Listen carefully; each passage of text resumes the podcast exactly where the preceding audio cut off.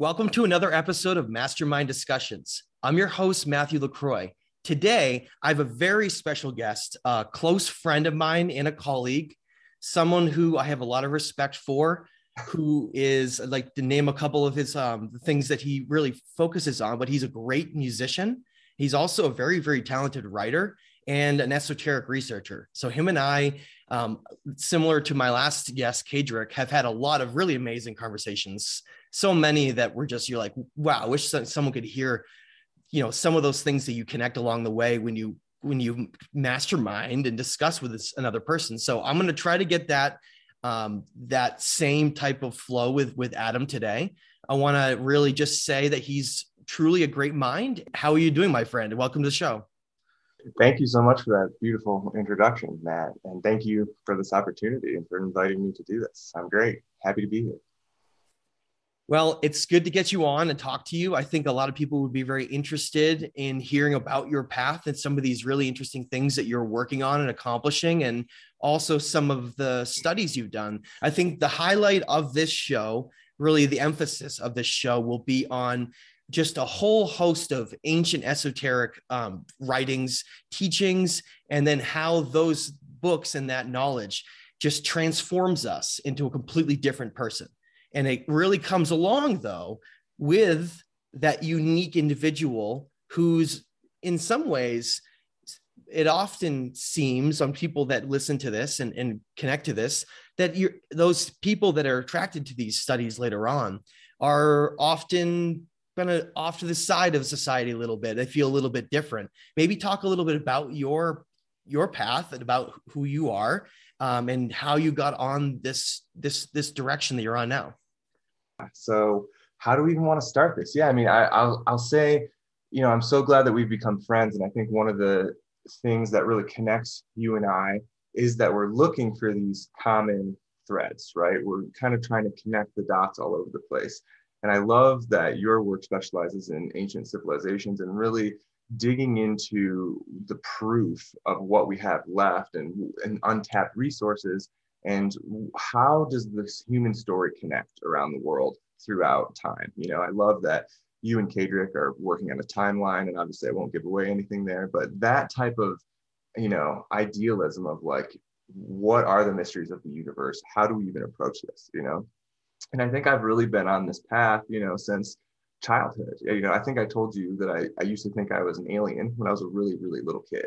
Like, I literally used to just wander around the playground by myself, like staring up at the sky. I think a lot of us felt like that. We almost felt like we were from somewhere else that wasn't really from here. You know, totally. Like you didn't, it was almost like you could, I remember watching people interact and often being kind of outside that, like, wondering, you know, why they're acting the way they are, but not really wanting to conform a little bit. So I remember you had an interesting childhood of eventually when you got into becoming a teenager, had some really, like, strange experiences, and all these things shaped you, you know, maybe mention what some of those were. Yeah, absolutely. I mean, just again, when I was a kid, just kind of feeling like I was different, having complete different interests. And you know, I've realized, because I was thinking about our talk and, you know, what is the thesis of this conversation that we're having today, and what is the thesis of my research? What am I getting into? And really, I think it's a fascination with consciousness. What is consciousness? You know, and I think I've also told you that, you know, for my whole life, I've thought so deeply about certain stuff. I would just get into it, you know, for minutes, hours at a time, until the bubble would kind of burst, you know. And whether it was about space or consciousness or souls or life or death or God or whatever this is, you know. So I think naturally feeling like an outcast led me to getting into, like, you know, sci-fi and fantasy books as a kid, because, you know, it's like, what, magic and aliens, you know, again, this is like our daily means, you know. Working at Gaia obviously is just a part of this path. You know, I had originally found Gaia as a resource for this book series that I'm working on, which I started when I was like 11, because I guess I've always had this kind of, you know, information coming through me or something like that. I would have, you know, out of body, you know, experiences when I was a kid, but I didn't know that I was astral projecting or whatever. And it's only until I got older that I started studying about lucid dreaming and astral projecting that I realized I was in sleep paralysis constantly as a kid. You know, that crazy, like, in between, you know, a projection or a lucid dream or an OBE, as they call it. So all of these things were kind of swimming around in my head. And again, you know, I kind of got really deep into these worlds of, you know, mysticism and magic and aliens and space and sci-fi and fantasy when I was really young, reading constantly, you know, and that kind of led me to want to become a writer and have my own book series and everything. And I started building this whole world and all these characters. But then, as I told you, you know, kind of life happened. I was playing sports in high school. I got really, really into music and started bands, and I was dating different girls and just didn't have time for all this kid stuff, you know, no more like fantasizing or anime or creating worlds or sketching or, you know, whatever. And then as I got older, it just kind of I kept being confronted with it. I couldn't get away from it, to the point where, as you were saying, in my late teens and early 20s, I started having really insane mystical experiences. And I always look back at the year 2012 as kind of when, you know, the levee broke, if you will, where it's just like it was undeniable. I think by that point, I was already almost finished with college, living in Detroit, you know, studying English, teaching, writing, doing all this stuff that I wanted to do to try and help the world become a better place, you know, help educate people to, you know, take charge of their own lives and, you know, take care of each other. But teaching on 8 Mile and running around trying to take care of myself and all that, it just wasn't panning out. And, you know, you realize the absurdity of life and the way our civilization is set up right now. It's just, it's not conducive to, you know, the masses of people who are just really struggling to make ends meet. So confronted with all of that and kind of the, you know, ineptitude of what I was able to do with all of that, I feel like I was getting really depressed in my early 20s. And, you know, like I had told you before, it was all black and white, and listening to a lot of Joy Division and reading a lot of existentialism. And, you know, I just really wasn't sure that there was anything that mattered if there was so much suffering happening in the world, you know, and I felt like everything was very black and white, and I was going dark, you know, even though I was trying to help other people and teaching and whatnot. And then slowly my life started turning when I was having all these weird experiences kind of over and over again.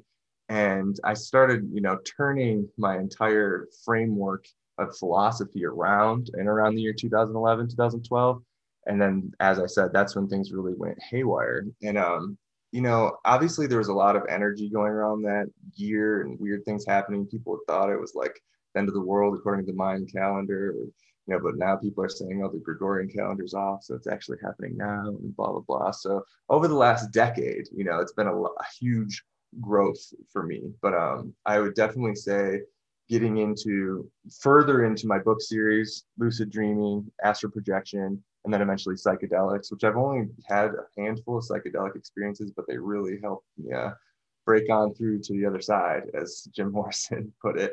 And yeah, I'm more than happy to talk about those. And then the different kind of paranormal, interstellar experiences I've had, which really just left me, you know, again, confronted with the fact that we don't really know what we're existing within or upon or inside of. And, you know, what consciousness is, we don't really have a definition. You know, we have, this is a huge interesting factor for me with something like TED, right? Because I've been teaching for so long. Even after I got out of the public school system, I was teaching English as a second language to people from all over the world, which was amazing, a great experience. And I would use TED Talks a lot and different podcasts and informational tidbits to get, you know, conversation starters going.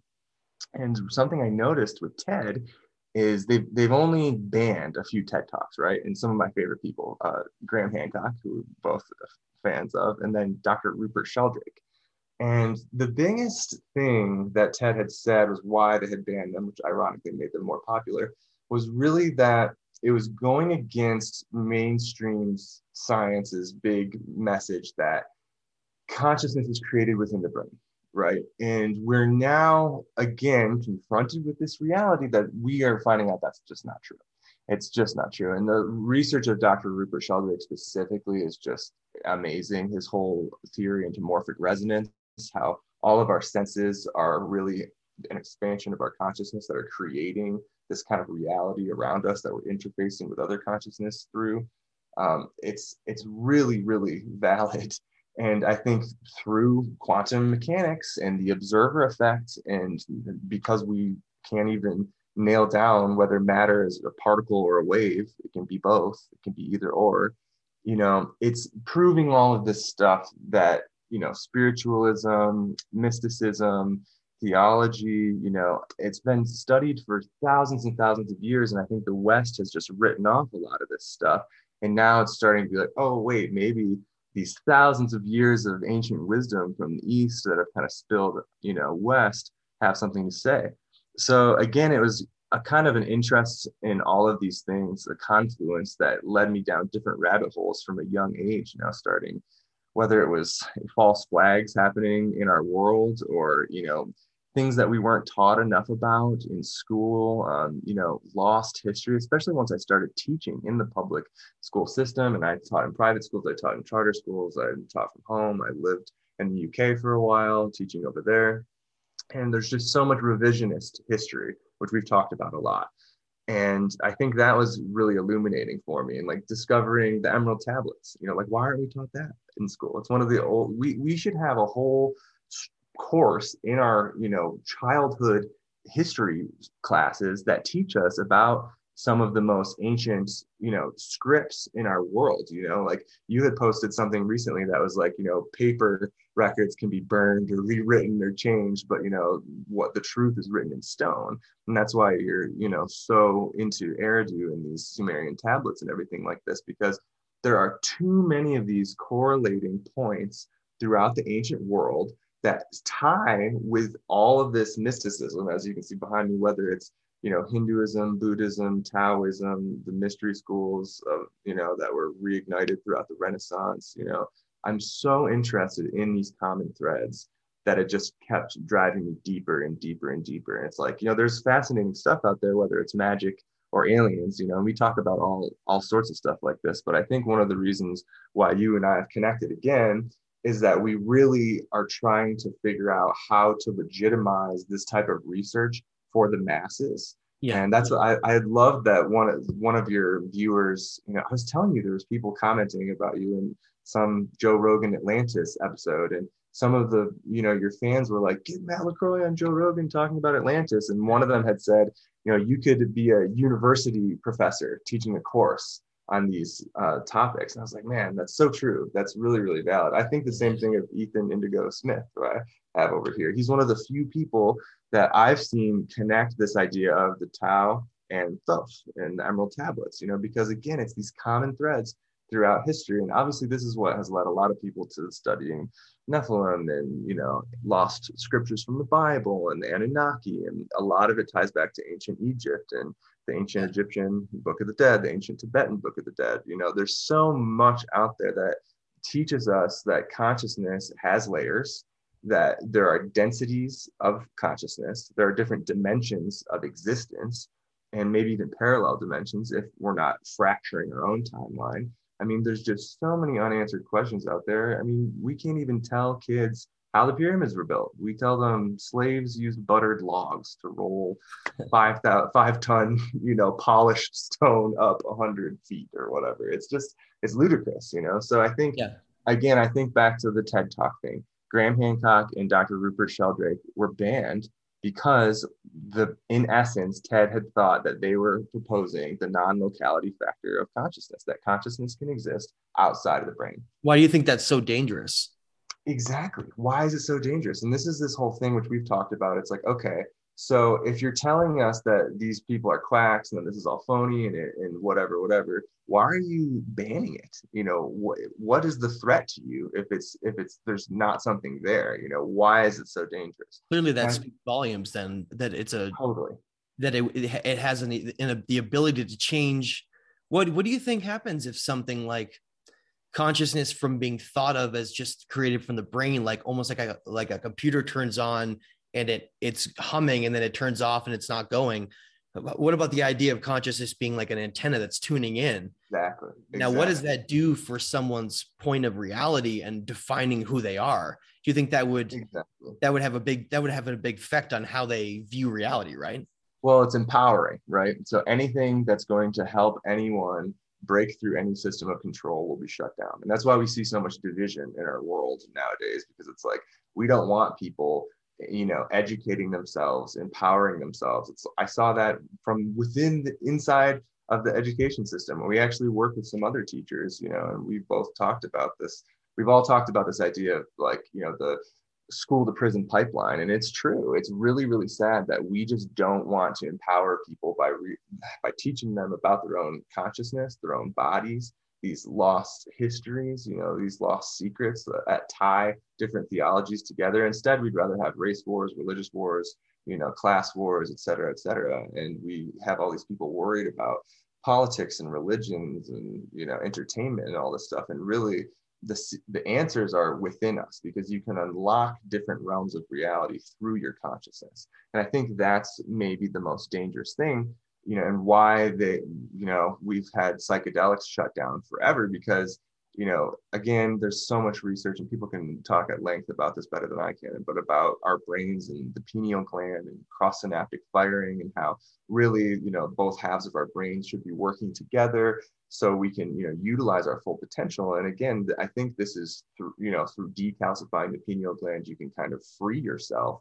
because you're able to dream more. Through meditation, you're able to free yourself. And I think from a young age, that's why I went to books. And that's what fascinated me. It was like, okay, we can create worlds within books where you lose yourself within these books. Not the same as, you know, a movie experience where it's all being given to you, you know, because I love writing, and I love film, and I love music. And I love that in film, you can combine imagery with music. And it's almost, you know, like someone had said, the movie 2001 is like a mystery school unto itself. You know, it's like this whole alchemical process all in itself. And I love that idea. But I like the idea even more that through something like reading or writing or meditation, so on and so forth, you can create these different worlds, and you're entering these different realms of consciousness and existence. And again, it's like, we don't want, you know, yoga taught in schools. We don't want psychedelics to be legal, because it will crack open people's minds and make them think, wait a minute, what am I doing chasing this useless materialistic garbage and this type of lifestyle that I'm told I should want, but how is it making me happy? If I'm working, you know, Monday through Friday, 9 to 5, and I have 2 days on the weekends where I can barely have the time to take care of myself or work on other projects. I mean, it's a huge problem for the rest of society, the entire world. You know, we're living in the first world, you know, so it's like, we barely have the right to complain. So I think it's really important that people, you know, have this kind of breadth of awareness, and the powers that be do not want that. They want to shut down awareness. They want to shut down empowerment. They want to shut down this idea that consciousness can exist beyond the brain, because it kind of, you know, opens up this Pandora's box of what is possible and what have we been lied to about, and so on and so forth, you know, so. Yeah. Well, I just wanted to mention, so Adam is a very, very talented musician who's done a lot of work in a lot of realms that really is quite interesting in the fact that he's done it for, what have you been a musician for 10 years at least? Yeah, gosh. I mean, I'm 31 now. I started bands in high school when I was like 14, 15, started teaching myself how to play guitar when I was 15. So yeah, 15 years or something like that. So I want to take some of his music and out of it at the end of the video, because he's a very talented musician. But what I want to also add to that is, besides music, you've done some really amazing writing that has been inspired from a lot of the esoteric writings that you read, and the teachings that you started to understand since what you like a teenager up through now. And you started did a very the clever concept of taking something like something like a science fiction fantasy world, but it's really not fully fantasy in the sense that a lot of concepts are based on this battle of, you know, good versus evil, and all these aspects of duality, and these ancient sides competing against one another, and these stories that are woven in that almost have a lot of roots in our own history and reality. And that book series that you're working on is called The Gracelands, and maybe you can talk about that a little bit. Yeah, I mean, obviously I don't want to reveal too much, because I don't have like an agent or publishing deal or anything like that yet, which hopefully will be coming soon. But I'm so glad that you're reading book one of The Gracelands and you like it. And thank you so much for that support. Yeah, I mentioned earlier that I kind of, you know, created this book series, you know, this idea when I was really young, like 11 or so. And it just, you know, kind of warped and transformed over time, hit the back burner. And then when I had a spiritual awakening, or whatever you want to call it, in the year 2012, it kind of dawned on me that, oh my gosh, this is my purpose. It's like, I don't even have a choice. Like, I've, you know, manifested in this realm at this time for this purpose, to try and help other people. And, you know, by encoding esoteric education in this kind of sci-fi fantasy adventure series, you know, because again, it's been these things throughout my life, like whether it's, you know, Star Wars or Harry Potter, all the way to Carl Jung and Terrence McKenna, and these different figures that have, you know, made me realize different aspects of our reality that can be channeled through writing and through story. And obviously Joseph Campbell is another huge influence as far as the hero's journey. And this idea of the monomyth is really fascinating. And, you know, that we're kind of all the hero in our own stories, but there's just so much out there as far as like the foil of life, when you have all these different characters telling different, you know, representing different elements of the psyche, and then all these different aspects of the quest and, you know, mankind's journey. And I really identify with that as far as the quest for ascension, or to transcend this type of, you know, they call it the Maya, the illusion that we're living in, and to transcend samsara, the wheel of the cycle of reincarnation.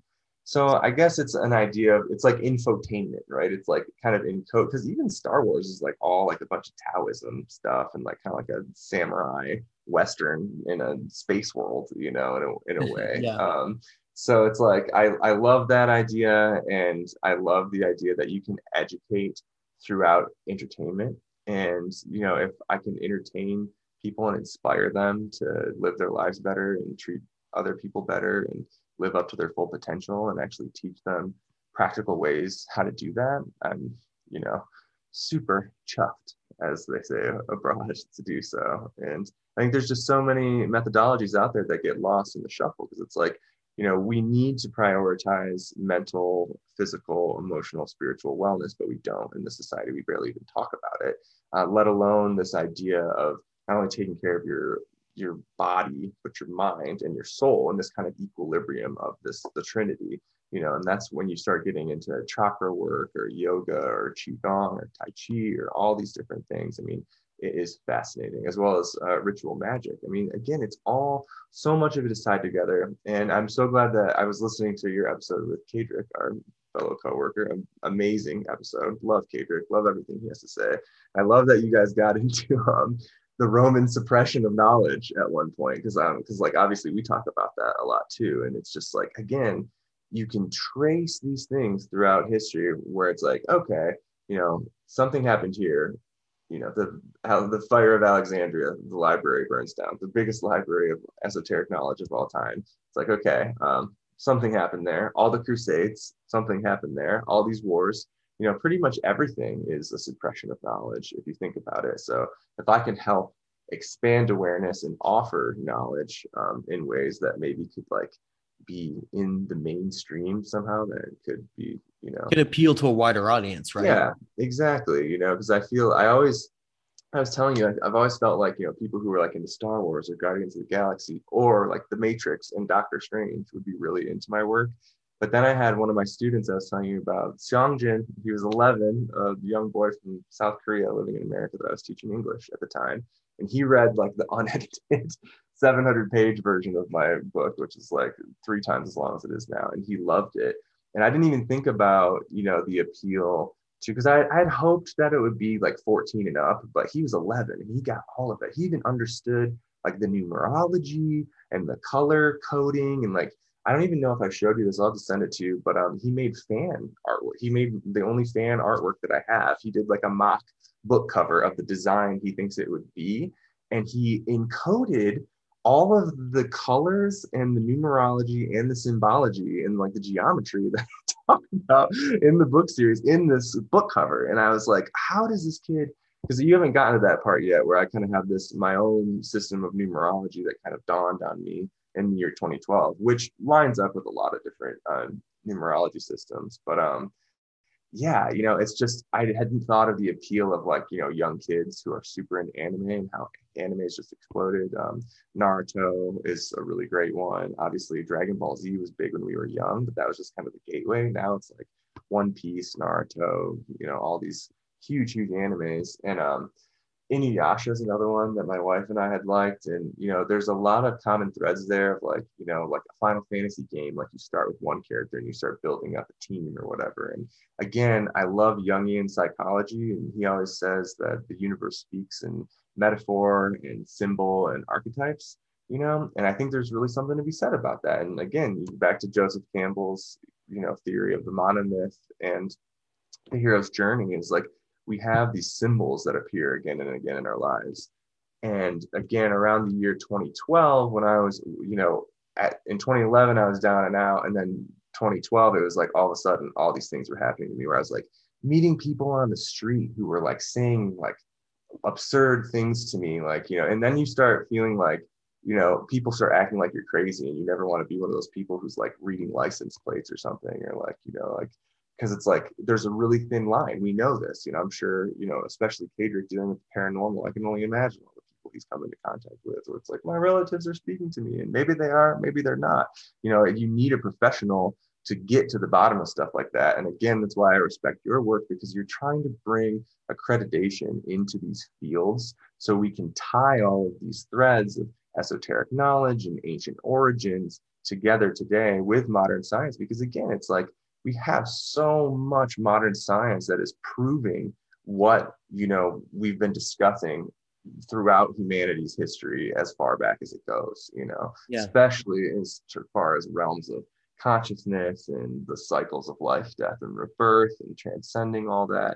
So that's kind of, you know, the quest, I feel like, and that's what I'm trying to embody in the books. You know, I want it to be a 9-book series, who knows if any publisher or agent will sign off on that madness, but I already got one done pretty much. And I love this idea of kind of the soul's journey, you know, the hero's journey, this quest to kind of transcend all of this. And you're asking about one of these books back here, High Magic by Damien Eccles.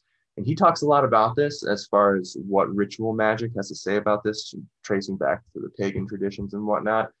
And it seems to be that there's a common thread of this idea of the solar body. Have you ever heard of that before? Yeah. So I really love finding out about things like that. You know, I really love William Henry's a great researcher. Obviously, we talked about Graham Hancock, Dr. Rupert Sheldrake, Terrence McKenna.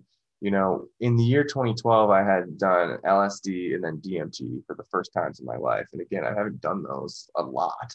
And it was such an amazingly overwhelming positive experience where it was just like a total affirmation of everything I've ever thought in my life. Like since childhood, I've been like, you know, there's a real possibility that, you know, like genies or dragons or magic or aliens or whatever, that's all real. Like, why wouldn't that be real?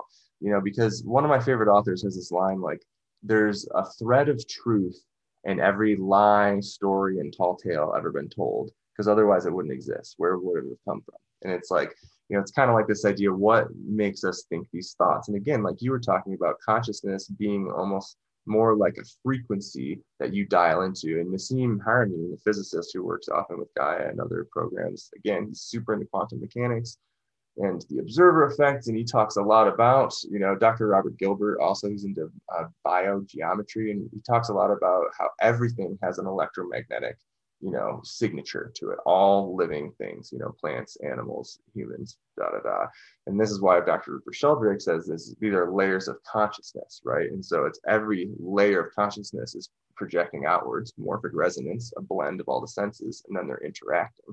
But how high do these levels of consciousness go, you know? And that's why throughout meditation, psychedelics, you can tune into these different fields of consciousness by using your own consciousness like a dial, right?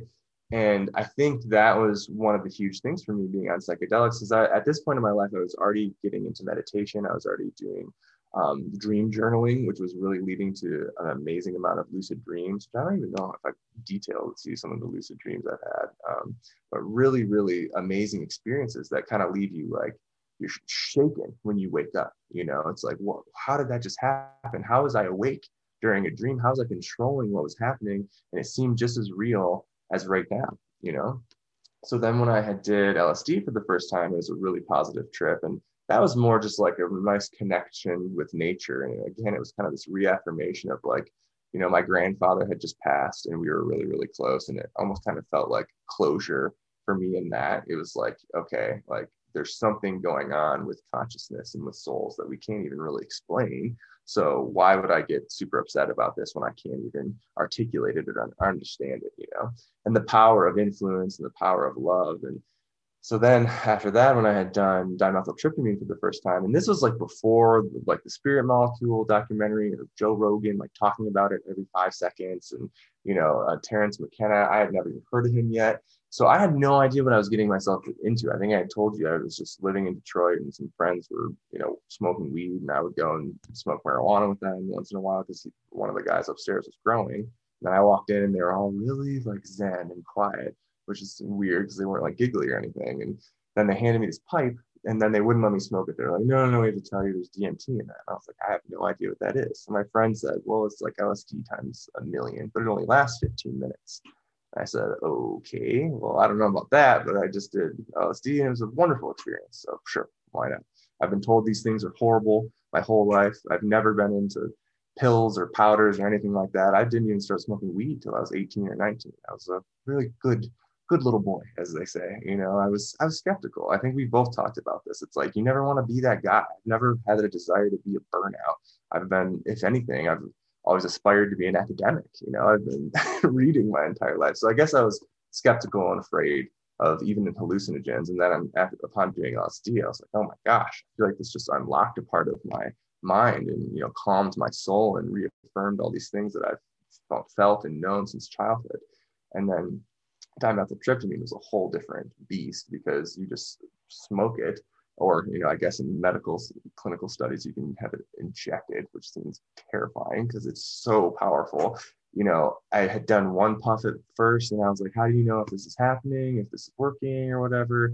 And they're like, oh, if you're talking to me, it's not working. And then as I was like, they put more on and I was lighting it up again. I was like, I don't know. What does that even mean? And I think I told you, as soon as it like hit me, I was looking at a digital clock and it just kind of like one of those old Microsoft screensaver things. And it was like, with my eyes open, waking dissociation, as a psychology would describe it. You know, I just started seeing geometric patterns. And then it was like this rushing feeling where it just felt like my soul just left my body and I just kept going. And I just kept going. I think I described it too, as I've told other people, it's almost like a magical boomerang appears and you dip it into your chest. You pull it out with your soul on it, and then it just gets whipped through layers and layers of reality. And your soul just rides this boomerang going through all these layers.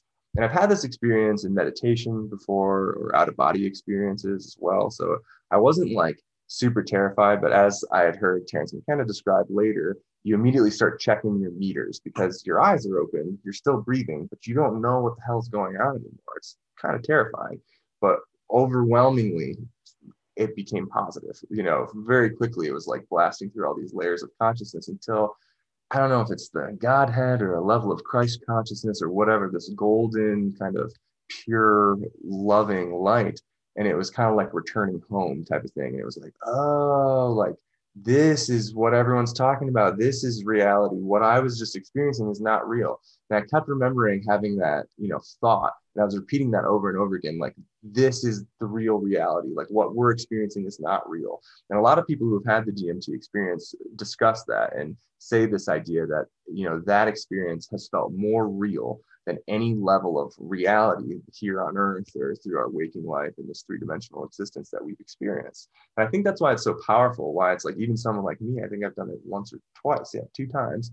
And it was just totally life-changing. You know, this was 10 plus years ago. And it was absolutely confounding, but it was also overwhelmingly inspiring and uplifting and positive. So that kind of sent me down more rabbit holes. Like, okay, again, what is consciousness? We don't understand what this is. What are we existing within? You know, and I hadn't heard of Terrence McKenna.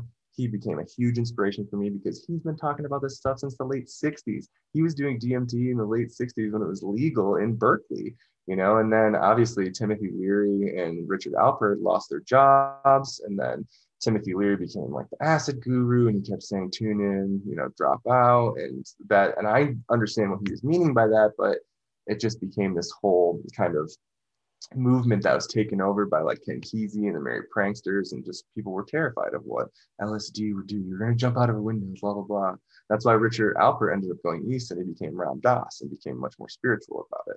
Terence McKenna, on the other hand, stayed on the course of, you know, researching the biology of these plant medicines. Okay, what's going on here? You know, and so this then leads you into shamanism. And then it's like, okay, at the time, you know, again, talk about being ostracized from society. My family thought I had lost my mind. Even my friends were like, what's going on? You know, they felt like I was manic because all of a sudden it was like my life's purpose to write books and educate people and help people and spread love was reignited. And I think it was just overwhelming for people who had, you know, known me and, you know, gone through life, especially like growing up between Flint and Detroit and Michigan. It's not the, you know, most bright of places all the time, especially during the winter. So again, it's like, I always felt like I was, you know, a horrible person because I had done LSD and DMT once each or something and been reborn. And in reality, you know, these are plant medicines that have been a part of the human story for thousands and thousands of years. And that's why Terence McKenna and Graham Hancock are trying to bring these tales of shamanism to the forefront. And so whether it's shamanism or, you know, ancient ritual magic, again, these are ways that consciousness can be changed. And I think that's why I've been so obsessed with music for so long since childhood, because everything is frequency. Everything has an electromagnetic frequency. You can change your own frequency and you're changing your own consciousness. So again, we're talking about suppressed information here that people don't want us to know, because then you can align with what you really want in life, and then you can manifest it. You know, I mean, yeah. Again, like both of us aren't, you know, millionaires or anything, but at least we're on a path where we're working for a great company like Gaia. We're meeting amazing people like each other, like Kedrick. You know, there's something at play here where you can't deny that this, in this cosmic battle of light versus dark and yin and yang and good and evil, that there is something happening on, you know, the cosmic stage, the stage of time, if you will, that's unfolding, and we're all a part of it, you know. And I think that golden thread, as people say, these cosmic connections are one of the things that kept pushing me forward in life and further down these rabbit holes. And again, Terence McKenna is an interesting figure. God rest his soul, he died way too young. Another one of those people where it's like, was he targeted? Was he killed? Because he had brain, he was so healthy, and then he had brain cancer and he died in the year 2000. And his brother Dennis is still alive. And they're both biologists, and I think his brother Dennis is in pharmacology now, trying to get more natural psychedelics into the pharmacological system. But Terence McKenna was so interested in shamanism, psychedelics, and ritual magic and hermeticism and everything like that. So, and that can be kind of a good segue to then what really kind of became more life-affirming things that I was discovering. I wanted to bring up a couple of my favorite works besides what's all this listed here with the Secret Teachings of All Ages and your book and Easton's book and, you know, this great book on alchemy and mysticism, which is more like a picture encyclopedia. I really fell in love with the Tao Te Ching. And this is, I don't even know, again, maybe 2013, 2014 that I really dove into it. And then I really fell in love with Meditations by Marcus Aurelius. And these books specifically are kind of compendiums of wisdom where, you know, the Tao is how old? Thousands of years old? We don't even really know. And, you know, Meditations was written by Marcus Aurelius, the philosopher on the throne, in like, you know, the year 500 or 400 or something like that. The first century, anyways, that's documented AD.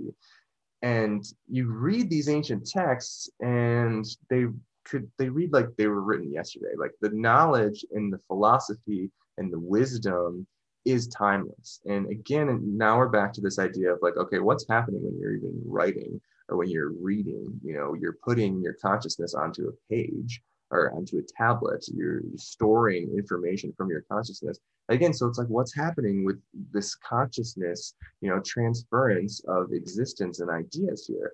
And then eventually I discovered Autobiography of a Yogi by Paramahansa Yogananda, which is like a very, very famous book that was made even more famous by Steve Jobs and George Harrison of the Beatles. Supposedly both of those dudes had like boxes of that book and they would just hand it out to people. I guess it was on every iPad and every like, you know, Macintosh computer that Steve Jobs gave to his employees.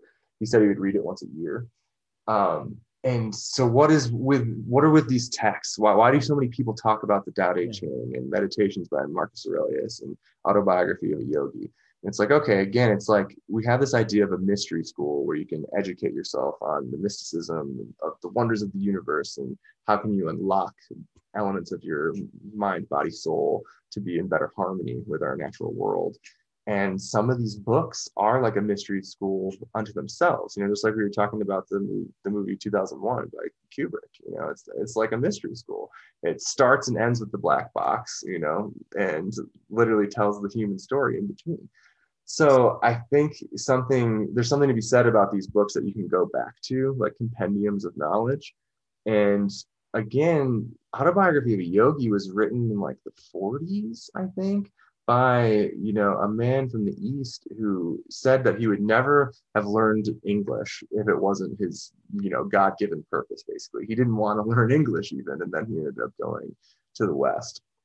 And I thought, you know, and I think what really interests me about that book is it was more affirmations of like, okay, there's a whole chapter in there where his master, like after he dies, rematerializes to Yogananda and then gives him like an entire breakdown of the astral world and how it's, you know, sectioned off and blah, blah, blah. And it is the most scientific breakdown I've ever read of these astral spaces, you know, like a real like map, which is so beautiful. It's like, I refer back to that chapter a lot.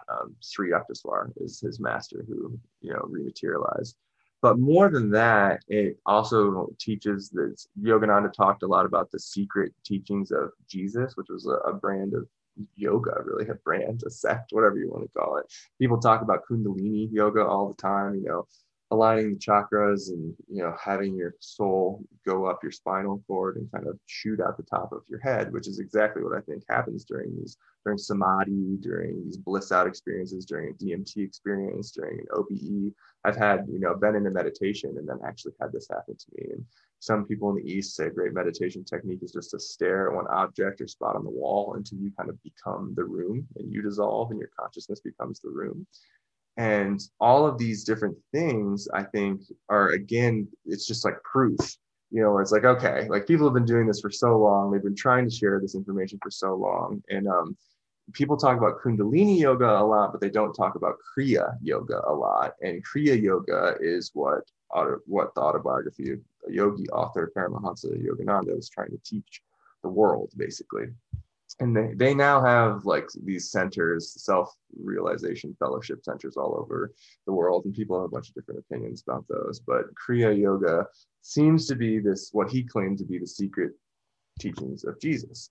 And I wanted to get into this a little bit because, again, connecting to all the esoteric mysticism I'm fascinated with, you know, whether it's the Gnostics or the Rosicrucians or Hermetic sciences, studying the Kabbalion or the Emerald Tablets or the Essenes, the Cathars, the Mary Magdalene mystery schools, the Magdalenos, you know, I think all of these are connected. And I think these are connected to the disciples of Christ. And, you know, each one of them broke off to, you know, have these different sects, which were really just different mystery schools that were teaching what Yogananda seems to proposed was Kriya yoga, which was taught to him by Babaji. And Avatar Babaji is this, you know, force, this cosmic being who's immortal and seems to, you know, appear throughout different times throughout Earth's history to help enlightened individuals pass down wisdom. And I think I had told you this whole story, which is recounted in Autobiography of a Yogi, of, you know, his, you know, direct lineage of this. There was an Indian mystic in the late 1800s named Lahari Masha. And he was just like a regular middle-aged dude who was working, you know, a lot of people were working for the railroads around that time. I know Yogananda's family was heavily involved higher up at the railroads. But this guy, Lahari Masha in the late 1800s was, you know, I think in his 40s, working a regular job, marriage, etc. Then he was walking home one day and Avatar Babaji appeared to him and supposedly said something along the lines like, "You're taking too long. Like, wow. What are you doing? You remember who you are. You know, you got to help me. I need your help." And Lahari Masha was just terrified and, you know, what's happening? And Babaji just boop, touched Larry Masha. Well, wow, little energy transference there. Touched Larry Masha in his third eye, and then he became awakened. And stories go that his wife came home to find him like levitating around the house, and she was like crying and terrified, thought he was possessed or something. And then he was like, no, I'm awakened. You know, I remember I'm this cosmic ageless being incarnated in this form to help, you know, help humanity, a bodhisattva. So then he became this really popular mystic in this section of India in this time. And obviously this is all, you know, very well documented throughout multiple books, Wikipedia, et cetera, and so forth. And again, Yogananda's father was working with the British to establish the railroad systems through India. So he wasn't really interested in spirituality or mysticism or religion like a lot of people were. He wasn't a deep Hindu or anything like that. But Yogananda's mother was. So she went to go see Larry Masha speak. And so the story goes is that, you know, she was in this huge crowd of people, you know, watching Larry Masha teaching Kriya Yoga and meditation techniques. And then he kind of was like, you, like the woman in the back called her forward, and she had, I don't even know if she knew she was pregnant or if he broke the news, but he was like, you were pregnant, your baby will be the one to bring yoga to the West. And that ended up being Yogananda. Larry Masha ended up dying before Yogananda was even born. He performed, I forget the word for it, but there's a word where mystics would leave their body on cue, you know, die right in front of a group of people just to prove to them that that's, you know, what you could do. You're really that in control of your consciousness. And so he did that in front of a group of people before Yogananda was even born. But his student, Sri Yukteswar, ended up becoming Yogananda's teacher. But Yogananda didn't even meet Sri Yukteswar until he was in his teens almost. He was searching for him for his whole life. And again, that whole book is just like these amazing cosmic coincidences, which we know aren't coincidences, they're synchronicities, which again was termed by Carl Jung. Yeah. Dude really knew what was going on. And the stories in that book are just out of this world. And you can verify most of them. There's a lot of, you know, extra accounts and historical accounts. I think I was telling you about Therese Newman. That's one of, you know, I look for like smoking guns throughout history where it's like, oh my gosh, you cannot deny something was going on here. Like we don't even have conclusive stories, you know. 9/11 is a good one. Admiral Byrd is a good one. The pyramids are a good one. Sumerian tablets are a good one. Therese Newman is another really, really good one. So basically she was a German saint, they say, who, you know, starting at age 7 or something crazy like that, stopped eating. She never had to eat and she never had to drink. She would only have the little wafer, you know, like the sacrament on Sundays or whatever, and the little glass of juice or wine or whatever. That was it, starting at like age 7 or 8. Never had to eat, never had to drink. And every Thursday night to Sunday, she would experience the crucifixion of Christ as if it was happening to her, to the points where she would get the stigmata, her eyes would bleed. I mean, these pictures are like out of a horror movie, and they're from like the 30s and 40s. She would get the stab from the Spear of Destiny, all of it, just, you know, nonstop blood. Oh, these wounds would open, and then they'd close Thursday to Sunday. So Yogananda heard about this, and he was like, you know, for a while, there's a part in the book where when he's going back to India, he travels all the way through Europe, goes all the way through these ancient sites, which have been destroyed by the wars in the Middle East now. And he even talks about how these are all these ancient sites, the path of Christ and all his disciples, all these locations in the Middle East have been conveniently destroyed throughout the Gulf Wars now.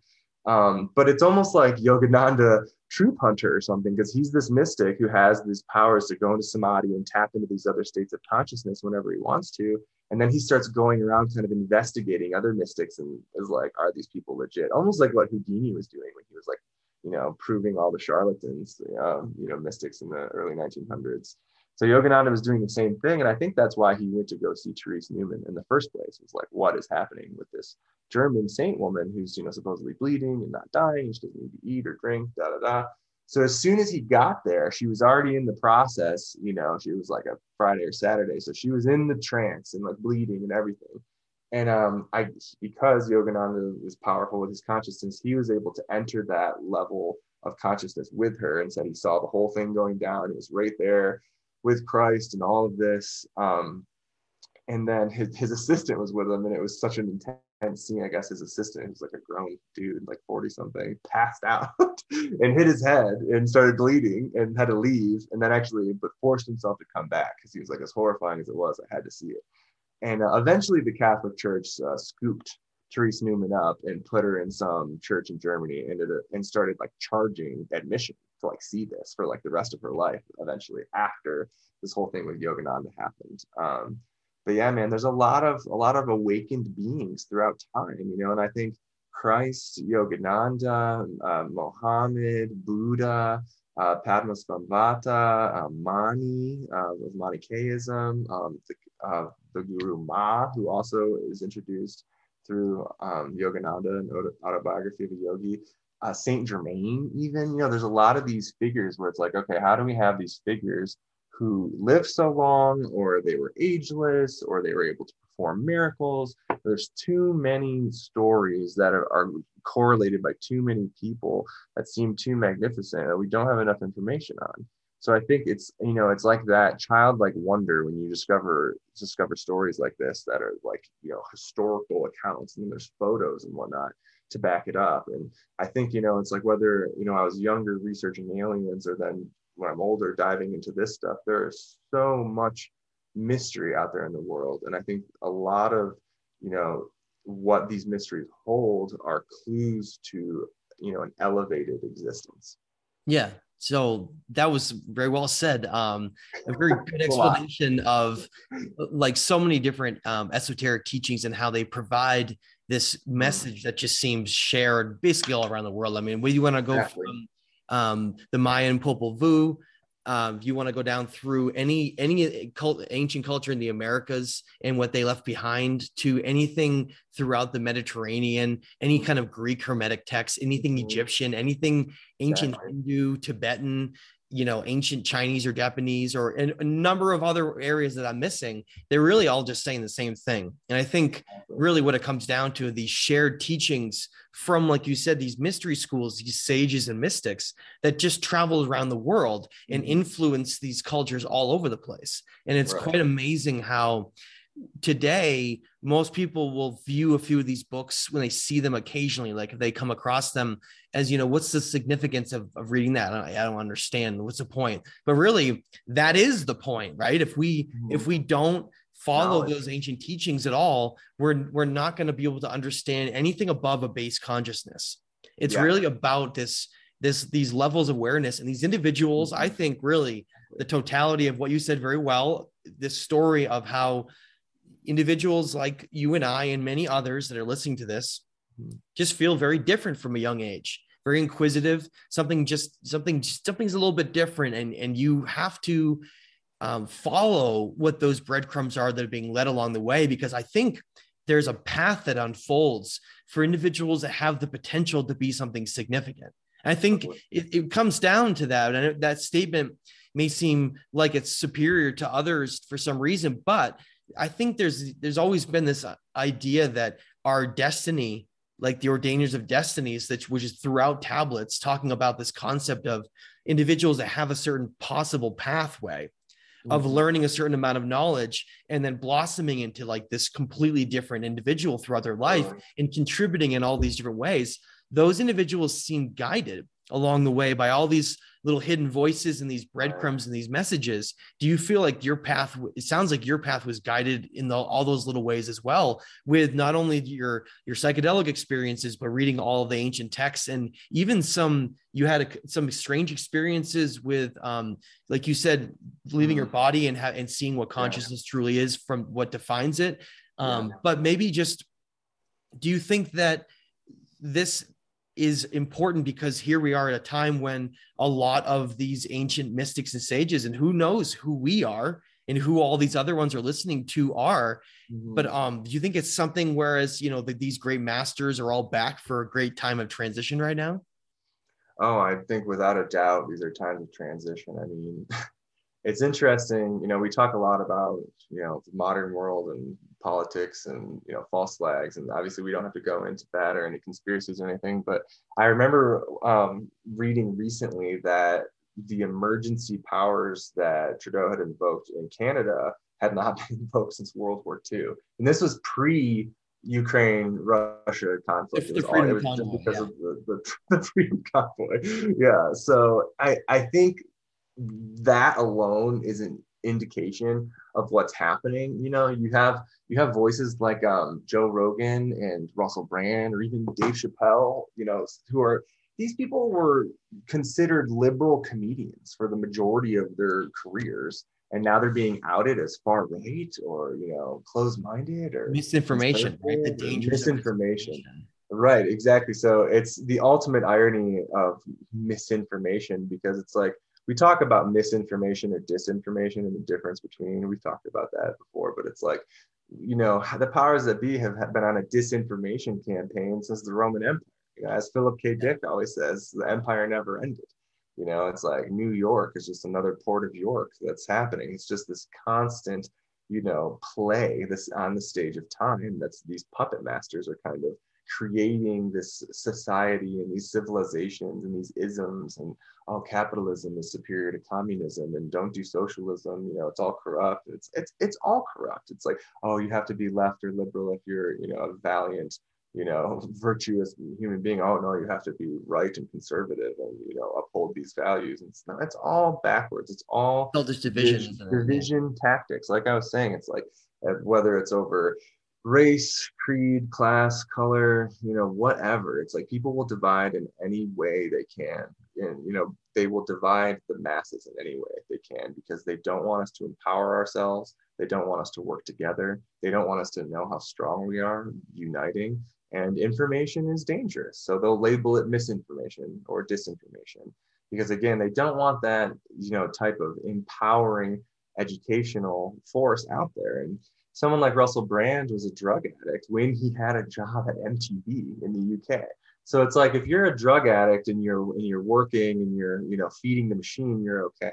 But now that he's been sober for however many years, and he's been helping countless people get sober, and, you know, people say he's, oh, well, he's branded himself a spiritual guru, or, you know, he talks too much about consciousness. Okay, that's a bad thing. Or I don't like his accent, or I don't like his hair, or I don't like the, you know, what he's wearing, or whatever. And it's like, what about what he's saying, you know? And that's this whole thing about Joe Rogan. It's like, now he's just like a racist, or he's a conservative, or whatever. And it's like, what about what he's saying? What about what these doctors are saying? What about what all these people are starting to say, who are being silenced? And again, it's like the whole thing with the band TED Talks, which ironically made the Rupert Sheldrake and Graham Hancock presentations even more popular. If it's just, you know, shenanigans, if it's all phooey, what do they care? Why do they want to shut it down so bad? And so again, it makes you realize the power with information. You know, knowledge is power. So I think that's something I've really valued since I was a kid. You know, I could read and write almost the same time I could talk, you know, and that's because my mom was a teacher, you know, before she had four kids, had to take care of them or whatever. And my grandfather was a writer for the Detroit Free Press, as you know. And I think writing and reading has been instilled in me since youth. And that alone is a power, you know, that hasn't been a regular thing until the last few hundred years.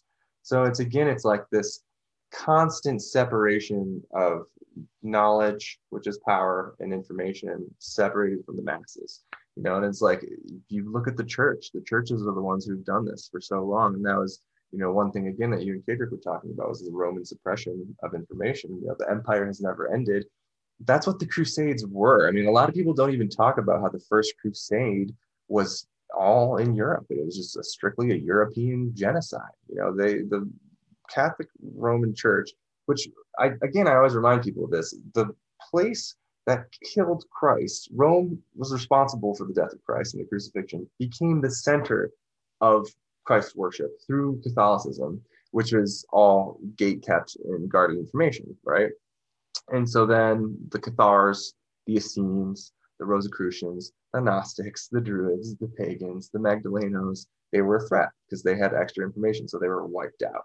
And then eventually, you know, it took Martin Luther to eventually get the text out to people, and then people started educating themselves more, and, you know, the Enlightenment happened, then the Renaissance happened, and you have all of these, you know, characters like the Medici family researching deep back into Egyptian wisdom. And that's how you get stuff like the Kabbalion, you know, coming out, which is really more like was rediscovered in like Greek in Hellenic times. And that's, you know, all the, again, these ties, you know, it's like you think back to the Emerald Tablets of Egypt and the, you know, libraries of Alexandria and how this information traveled from northeastern Africa all the way through the Middle East with the Moors and then the mystery schools of the Middle East, and then connecting with Hinduism, Buddhism, the mystery schools of Tibet, and so on, before it then made its way into Europe and eventually was, you know, ignited with the Renaissance. And then you have all of these amazing works by Botticelli and Michelangelo and Da Vinci, which are again encoding these esoteric secrets.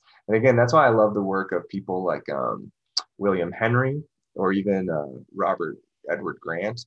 You know, these people who are really into, you know, uncovering these kind of secrets that are right there under our noses. I mean, look at something like the Da Vinci Code and how popular that's gotten. You know, it's like, it's the ultimate irony that you have like Tom Hanks, like playing this, like, you know, philosophy, you know, psychologist who's, again, expertise is archetypes and symbolism and symbology. And, you know, it's like, I always forget the swastika.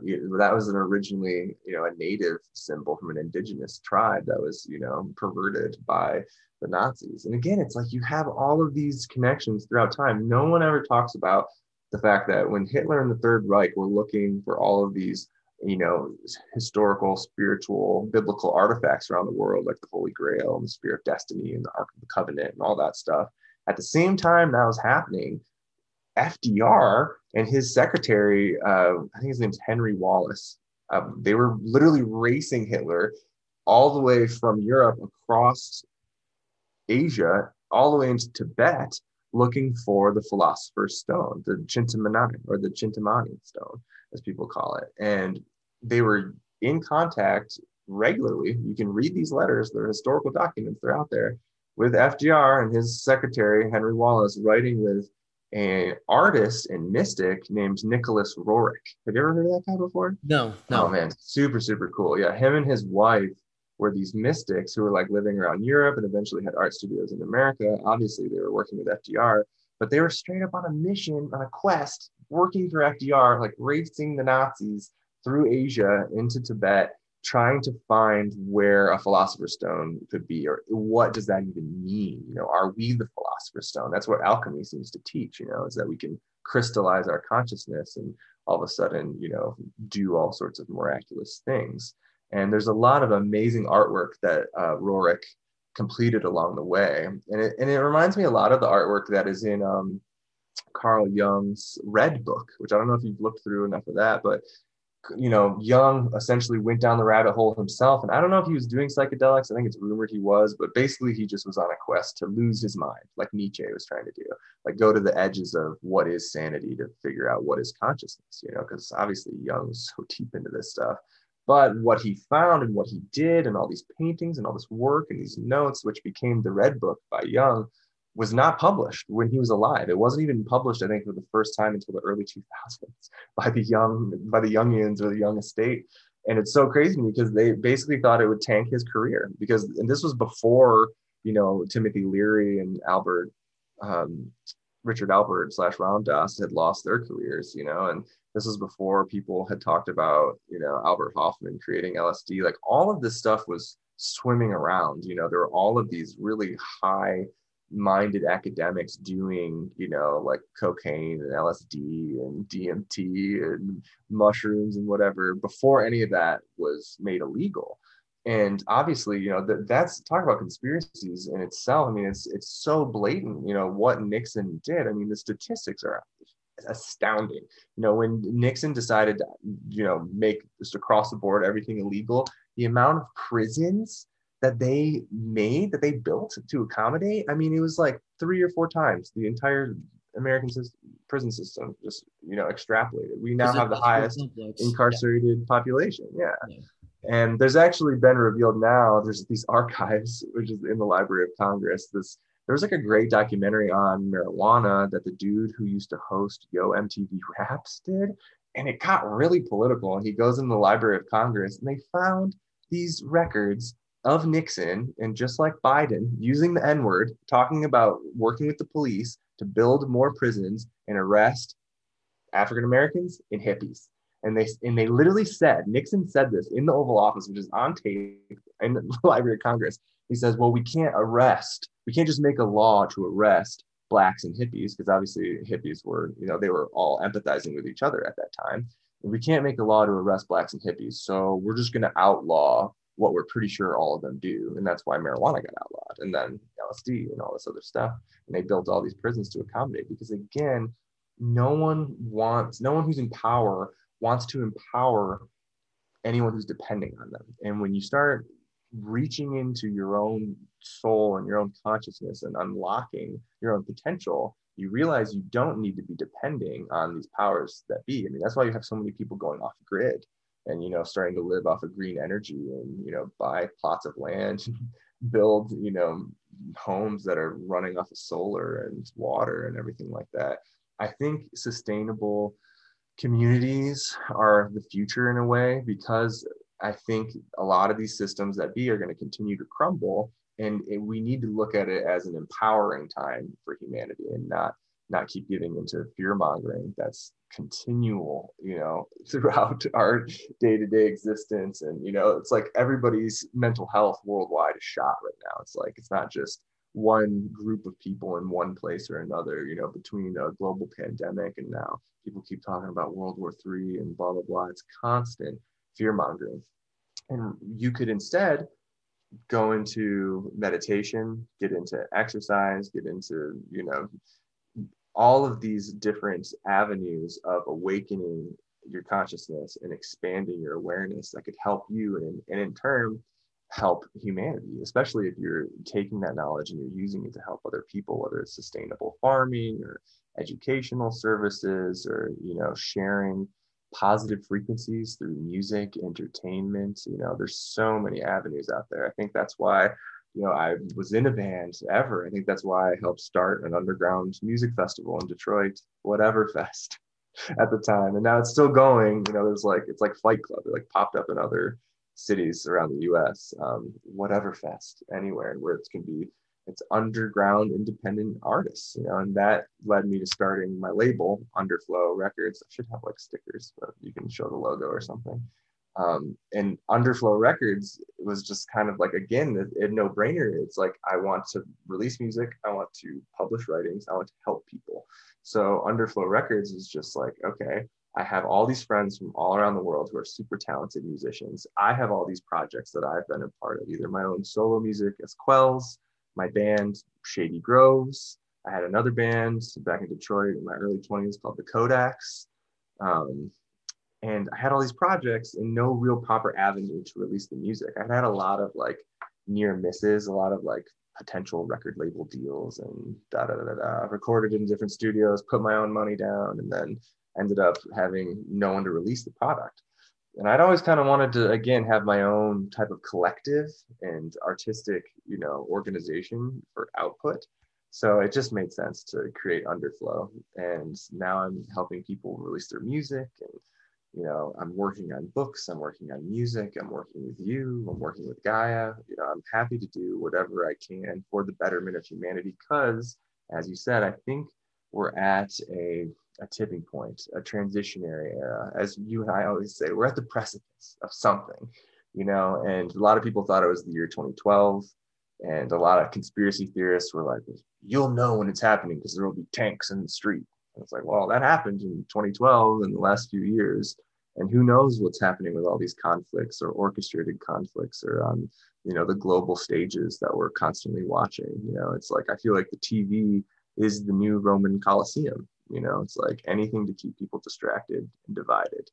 And people just need to start rising above that and finding that we have more commonalities, whether it's people from different religions, different geographical areas, different backgrounds, different philosophies, different political paradigms. So we have to break through all of that and realize that, yeah, we're living in a dualistic, universe. We're constantly experiencing polarity in this form of existence. But I really feel that the higher you elevate your own consciousness, the further you get away from duality and polarity, and you start seeing like, oh, we're all one here, we're all a part of this cosmic system, and that is the golden thread. We're all these or units of consciousness that are connected to a greater unit of consciousness, which Terence McKenna sometimes talked about as the transcendental object at the end of time, which is not, I don't think what he was intending to be God, but you know, there's so many theories about it. And I'm happy to continue to go down those rabbit holes and offer any nuggets of wisdom and education to the rest of the population that I can, if I can. Very well said. I really like how you summed it up there with looking at where we're going and the positivity behind it all. That was really, really well said, Adam. I just want to say thank you so much. That was a great place to end for being on the show today. And maybe just leave everybody with a few of the better locations and links for where they can find some of your work. Yeah, absolutely. Thank you again so much for inviting me here. You know, through years of being a teacher, being a journalist, now working with Gaia, working with you, working on music and my own books, it's a privilege to continue to grow these avenues to help share with other people. So thank you for that opportunity. Again, my band is Shady Groves. My name is Adam Fitzgerald. My solo music, I DJ and play my own shows and release music as Quells, as in music quells the soul. And yeah, the label is Underflow Records, underflowrecords.com. And yeah, I just hope everybody can find peace within themselves and remember some of my favorite words of Lao Tzu, simplicity, patience, and compassion. These are your greatest treasures. So yeah, thanks again, Matt. Yeah, very well said. And you can find coming up soon Adam's first book of his Graceland series. So make sure you keep an eye out for that.